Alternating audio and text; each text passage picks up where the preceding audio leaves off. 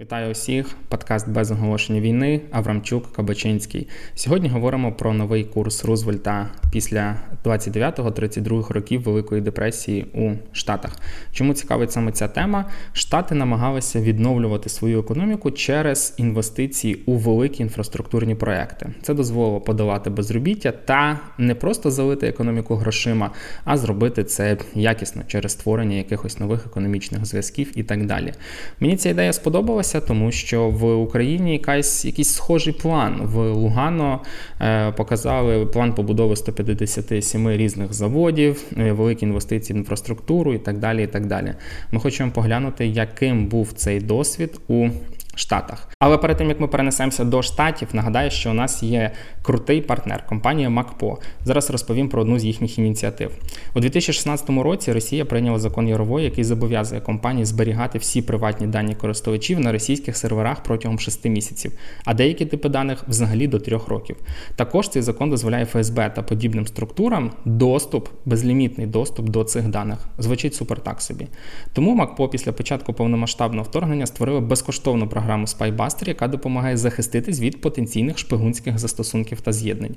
SpyBuster виконує дві функції: по-перше, сканує на наявність встановлених програм е- із зв'язками з Росією чи Білорусією. Пам'ятаємо, що Білорусія не наш добрий сусід. А також SpyBuster відстежує, чи надсилаються ваші персональні дані на російські чи білоруські сервери. Сервіс є безкоштовний, доступний на macOS, iOS, а також у форматі Google Chrome розширення. Всі посилання будуть у описі цього подкасту, тому заходьте, встановлюйте та перевіряйте свої девайси. А MacPo дякую за те, що підтримують наш подкаст. Олександре, переміщаємося у США і говоримо про новий курс Розвольта. Почнемо з того, що скажемо, що насправді всупереч всіх різних таких стереотипів про Америку, про американську економіку і американський підхід до ведення бізнесу на початок ХХ століття США не вважалися прихильником цього радикального вільного ринку і такого безперешкодного потоку капіталу, ресурсів людей. На той момент головним піонером вільної торгівлі була Велика Британія, великий конкурент Сполучених Штатів у міжнародній е, економіці, і насправді е, Америка в реакції на так звану першу світову глобалізацію на межі 19 і 20 століття, коли з'являються всі ці великі транснаціональні теж е, компанії, Вашингтон почав уводити різні бар'єри там на шляху міграції, наприклад, робочої сили з Азії чи з Китаю е, почав впроваджувати там різні тести на грамотність, взагалі почав закриватися.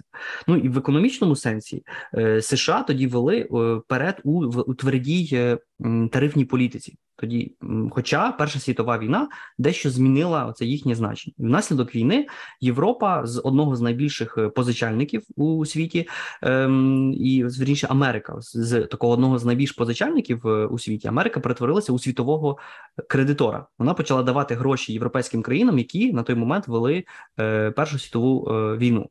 І е, до того Америка вступила в війну в 1917 році, фактично під самим завершення, але виступала активним постачальником всього до воюючих країн е, Європи. Тому після завершення Першої світової війни американці зіштовхнулися з різким падінням промислового виробництва, тому що просто європейські країни ну перестали потребувати всіх цих е, товарів. Це викликало певну короткочасну рецесію у 2021 році, але досить швидко американська економіка продовжувала свій ріст, і одним з причин цього стабільного розвитку після 21-го року стало радикальне розширення внутрішнього ринку. Пересічні американці почали жити краще, споживати більше товарів. Головне, вони почали набиратися оптимізму. І от разом з цим оптимізмом американці почали набиратися кредитів. Тому в 20-ті роки сміливо можна вважати часом, коли американці почали призвичаюватися жити в борг. Це та звичка, яка е, і досі є одним із важливих елементів американського підходу до до життя. Тим більше, що на ринку з'явилося так багато різних новаторських товарів. Тоді входять на ринок радіоприймачі, перші електричні холодильники. Е, Головне виготовлені на конвеєрах Форда автомобілі. І наприкінці 20-х років в середньому кожна родина мала одну автівку кожна американська родина. Це було дійсно не бачено на такому міжнародному рівні, якщо порівняти з іншими країнами, і справді автомобільна промисловість перетворилася в національного лідера, зважаючи там на понад 500 тисячну зайнятість, в цьому компоненті дорівнювала лише до промисловості і виготовлення металу. Більше автомобілів це очевидно більше скла, більше металу, більше бензину, більше доріг, що важливо, більше заміських будинків, магазинів, тобто більше оптимізму, і зрозуміло, що більше кредитів, тому що все це треба було якось е, обслуговувати і купувати. І тому тоді світову славу здобули такі. Американські корпорації, як DuPont, е, величезний хімічний гігант е, Procter Gamble, власне, тоді виходить на міжнародний ринок IBM, який тоді конструює калькулятори, щоправда, ще ну і в такий спосіб десятиліття 20-х років увійшли в американську історію як епоха процвітання англійською мовою. Е, за таких обставин очевидно росло значення банківського сектору. Хтось же повинен був давати оці всі кредити е, на споживання, передусім, і е, на початок 20-х значна частина у майбутньому помітних публічних фігур в американській політиці так чи інакше працювали для Уолл-стріт, тобто для цього фінансового центру Америки і можна сказати світу. Це і майбутній секретар війни Генрі Стімсон, це губернатор ем, Нью-Йорка ем, Герберт Леман. Власне, це той той засновник банку Леман Бразерс, і сам майбутній президент е, США Франклін Делано Рузвельт теж працював на Уолл-стріт. В середовищі Уолл-стріт формувалися теж закриті групи інвесторів, е, які були, ну скажімо так, вони збиралися і використовували інсайдерську інформацію і змовлялися для спекуляції з акціями. Е, Федеральна резервна система е, намагалася якось боротися з цими спекулянтами, але це не надто добре працювало. Президенти тоді в в Америці в 20-х роках Е, керували президенти з республіканської партії, і підхід республіканців на той момент був такий, що потрібно не втручатися.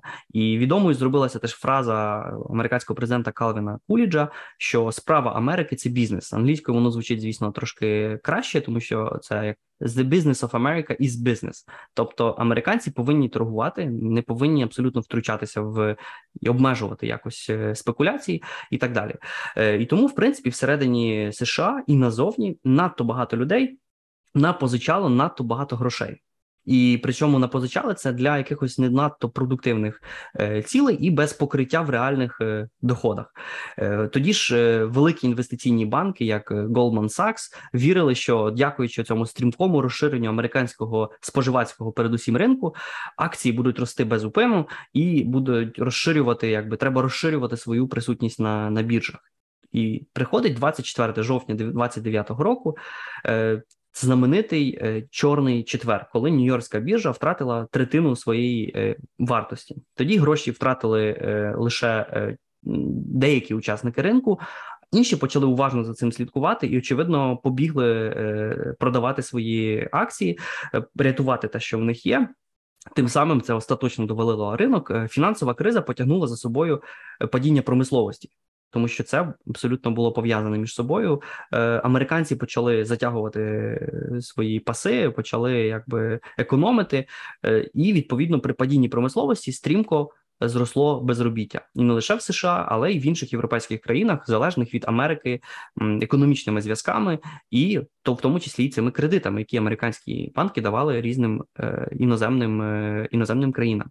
Е, в принципі давалася в знаки криза перевиробництва після Першої світової війни, коли європейці ем, ну виробляли е, американці виробляли більше ніж ринок міг споживати. Саме в зв'язку з цим великим великим оптимізмом, е, тодішній республіканський президент в 29-му році ним був Герберт Гувер, намагався якось зарадити цій ситуації, але його рецепт, тобто ставка на таку розумну співпрацю з великим бізнесом і якось не особливе втручання не приносив результатів. Е, він тримався теж е, ну такої своєї стратегії, е, щоб вирішувати ситуацію більше словами, а не діями, тобто переконувати ринок і світ, що все буде добре, все саме по собі зміниться на краще, і в принципі він відмовився від підтримки найбільш постраждалих від фінансової катастрофи, е, вважаючи таку допомогу там проявами соціалізму і колективізму. Американці, в принципі, були доволі скептично налаштовані до втручання держави, тобто цього федерального уряду, в життя, в тому числі в економічне життя.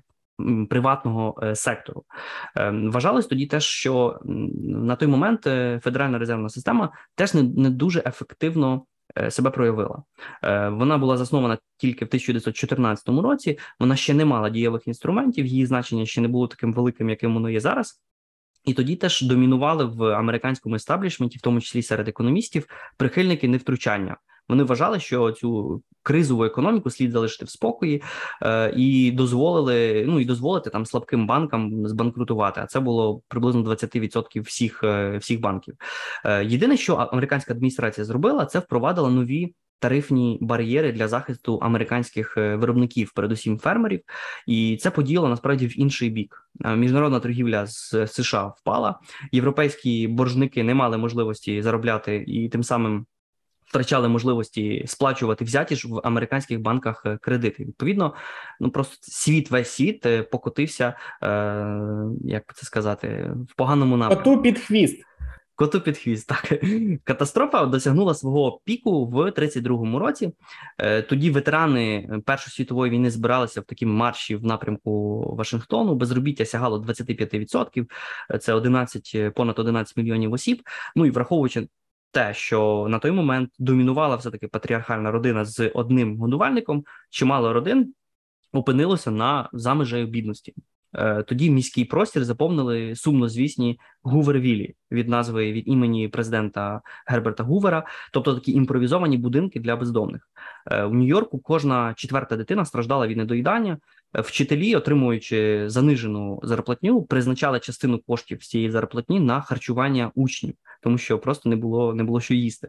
І тоді ж у пригоді став е, стало щойно е, впроваджений на ринок тип целефану скотч. Він став дуже популярним, тому що за допомогою скотчів збіднілі американці могли полагодити щось, за що на що вони не мали грошей, щоб купити нове.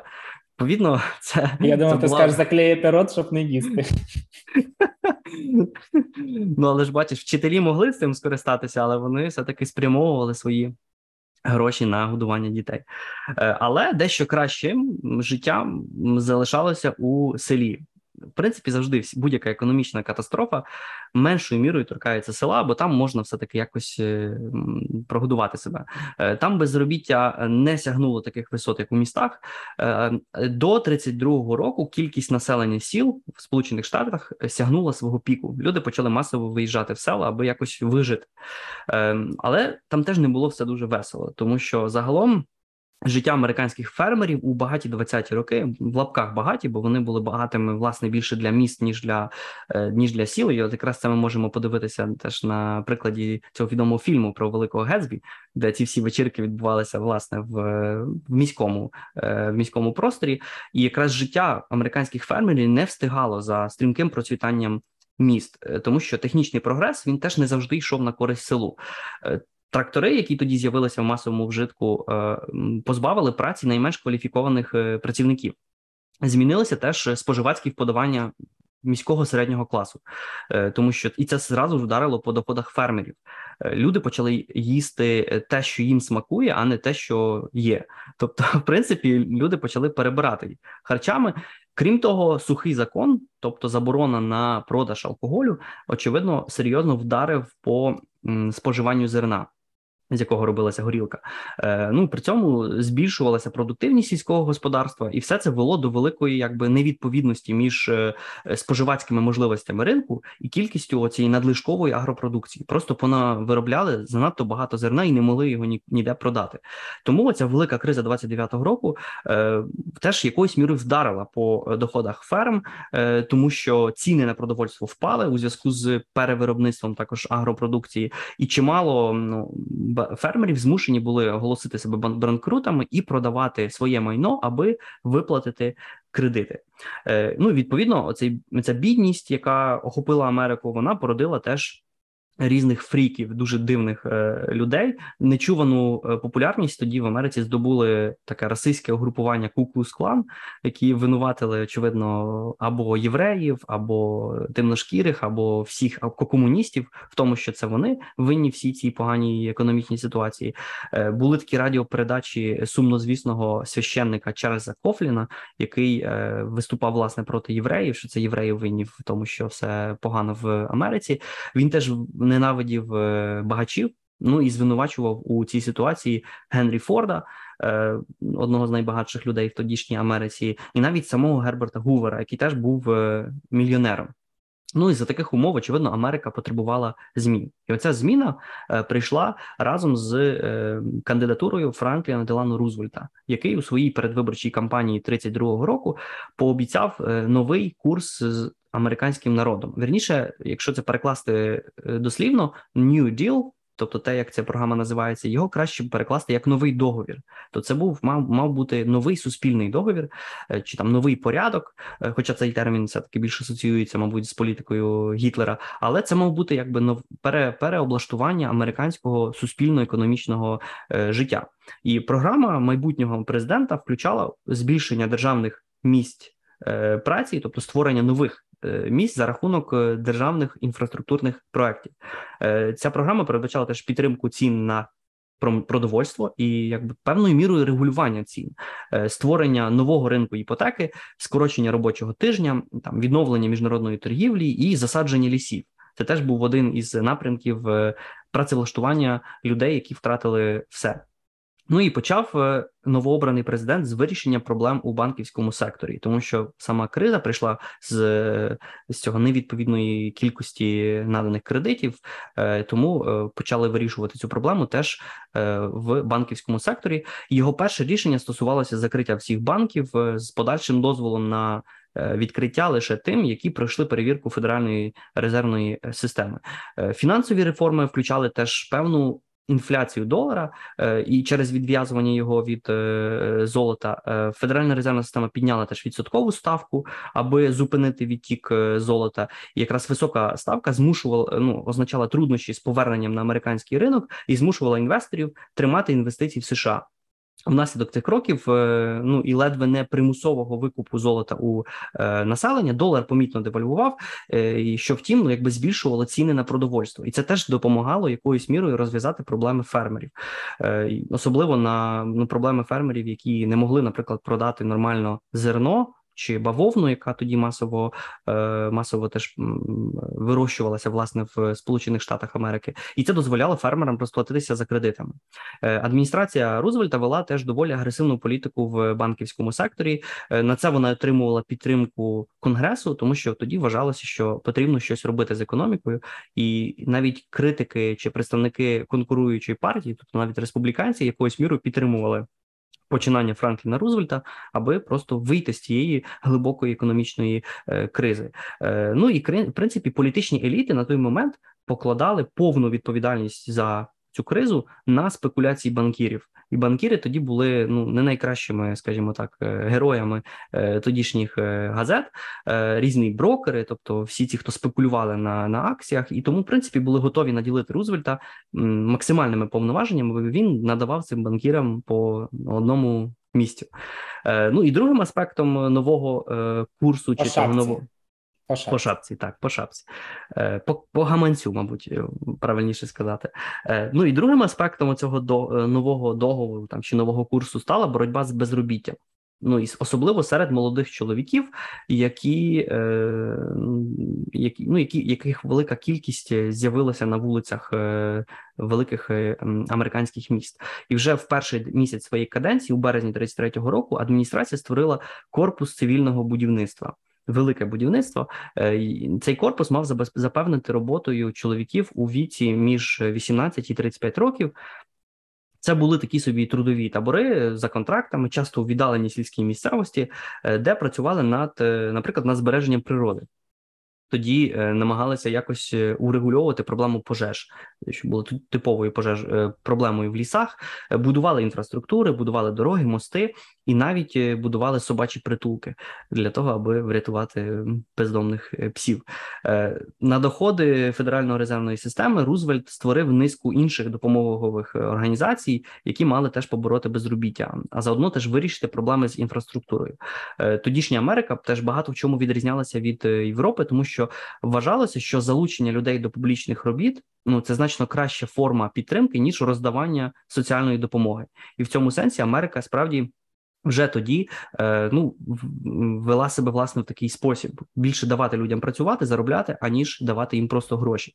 В сільському господарстві новий курс виразився у впровадженні певних елементів плану плану, який я дуже доволі сильно нагадував, навіть е, чи якоюсь мірою нагадував те, що відбувалося в тодішньому радянському союзі. З підходом до е, економіки, і в цьому сенсі теж Рузвельт і його новий курс якоюсь мірою порівнювався з індустріалізацією радянського зразка, особливо порівнювався критиками нового курсу, е, які вважали, що те, що робить Рузвельт, це впровадження комунізму в Сполучених Штатах.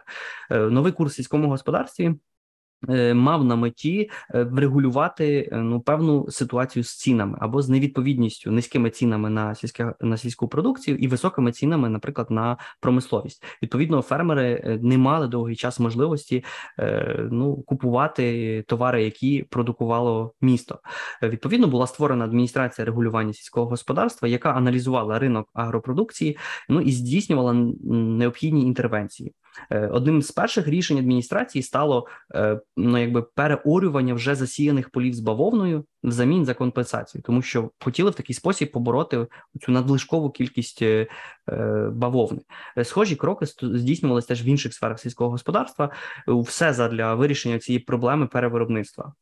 Ну, як завжди, жертвами стали найслабші і найменш е, захищені, тобто мільйони поросят, яких е, вбили е, малими, перш ніж вони виросли, і додалися до цієї надмірної кількості м'яса на ринку. Ну і до кінця 30-х років новий договір теж передбачав, що теж дуже важливе з точки зору теж майбутнього розвитку американської економіки, нечувані для американців гарантії соціального забезпечення. Там різні допомоги по безробіттю, пенсії, там підтримка для для профспілок. Е, е, щоправда, соціальне забезпечення, яке тоді впроваджував Рузвельт, хоча воно справді було е, абсолютно нетиповим для тодішньої Америки, яка не мала соціального забезпечення до того, але це соціальне забезпечення мало свої недоліки. Ця Сама система була іншою ніж у тодішніх європейських країнах.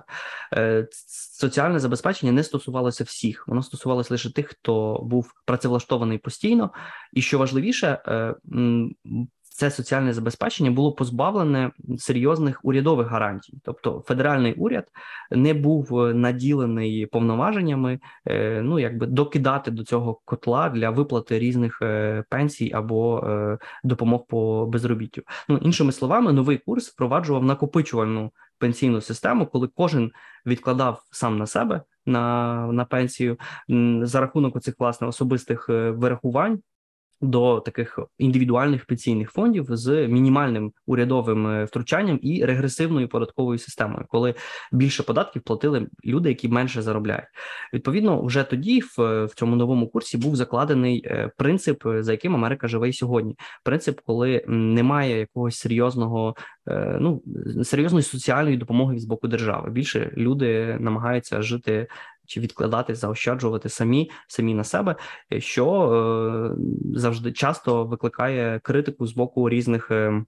Соціалістичних лідерів, які вважають, що потрібно, аби держава більшою мірою втручалася в життя е, ну, громадян, якось забезпечувала тих, які які не мали можливості виплачувати самі такі е, ну такі якби відкладення. Ну і в такий спосіб це соціальне забезпечення не торкнулося мільйон мільйонів безробітних е, або несистемно працевлаштованих, які працювали лише якусь певну кількість часу. Ну і здебільшого темношкірих. В принципі, новий договір не вилікував Америку від цієї великої депресії. Всі ці інфраструктурні проекти, хоча вони були важливі для того, аби економіка почала е, ну перезапустилася, е, все таки е, Америка мусила увійти в Другу світову війну, і лише внаслідок Другої світової війни економічна ситуація справді покращилася. В принципі, можна сказати, що саме велика індустрія цього воєнно-промислового комплексу для Другої світової, коли американці по суті забезпечували і Європу, Велику Британію, Радянський Союз через ленд-ліз, саме всі ці масові е, масове відкриття е, і якби масове масова підтримка західних союзників закінчила оці десятиліття економічної кризи. Це дозволило справді повернутися на до кризовий рівень, зокрема у випадку безробіття, тому що безробіття повернулося на докризовий рівень лише в 43-му році. Якраз в контексті теж е, е, моменту, коли ну, справді всі американці були залучені у виготовленні якихось продуктів для фронту. Протягом 30-го 30-х років економіка зростала на 8% е, щороку, е, але е, цікаво, що от власне завдяки входженню в США до великої війни значно зросли федеральні видатки, які були більш-менш 8% ВВП е, протягом 30-х, і вони зросли до 40% в 43-му році. Тобто, якщо подивлянути на справжні причини, як Америці вдалося вийти з цієї великої кризи 29-го там 33-го років, е, це якраз е, початок великої війни і початок і можливість для того, аби Америка, американська економіка стала справді глобальною, аби вона, врешті, вийшла з свого доволі цього сильного ізоляціоністського курсу, якого вона трималася протягом е, десятиліть, і в цьому сенсі Америка після Другої світової війни стала справді великим світовим економічним лідером. Слухай, Олександр, ну я якщо чесно думав, буде більш позитивна розповідь про Америку. І коли ми скажемо, що будемо відбудували 30 тисяч кілометрів доріг, то ми знову станемо Ukraine Great Again. А тепер виходить, що нам і дороги треба відбудувати, і заводи, і нам самим напасти на Росію і відбити у них е, Кубань, Білгород, Курск, Вороніж і що там, щоб наш ВПК піднявся, і ми знов побороли. Тому ну слухай, такі не прості в тебе задачі і цілі. Ну що тут е, цей що тут зробиш?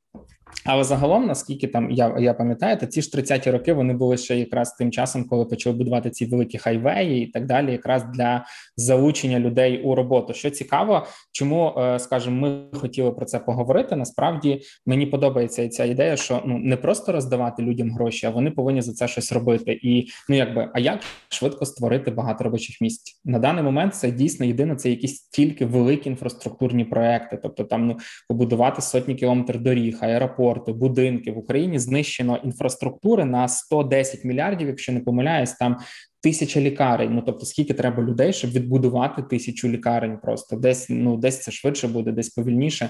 Але дійсно, е, скажімо, будівельна галузь це та галузь, в якій ну може бути залучено багато людей одночасно, тому що це ну це не один завод, куди ти більше там 500 людей не не приженеш. Вони можуть бути в різних місцях.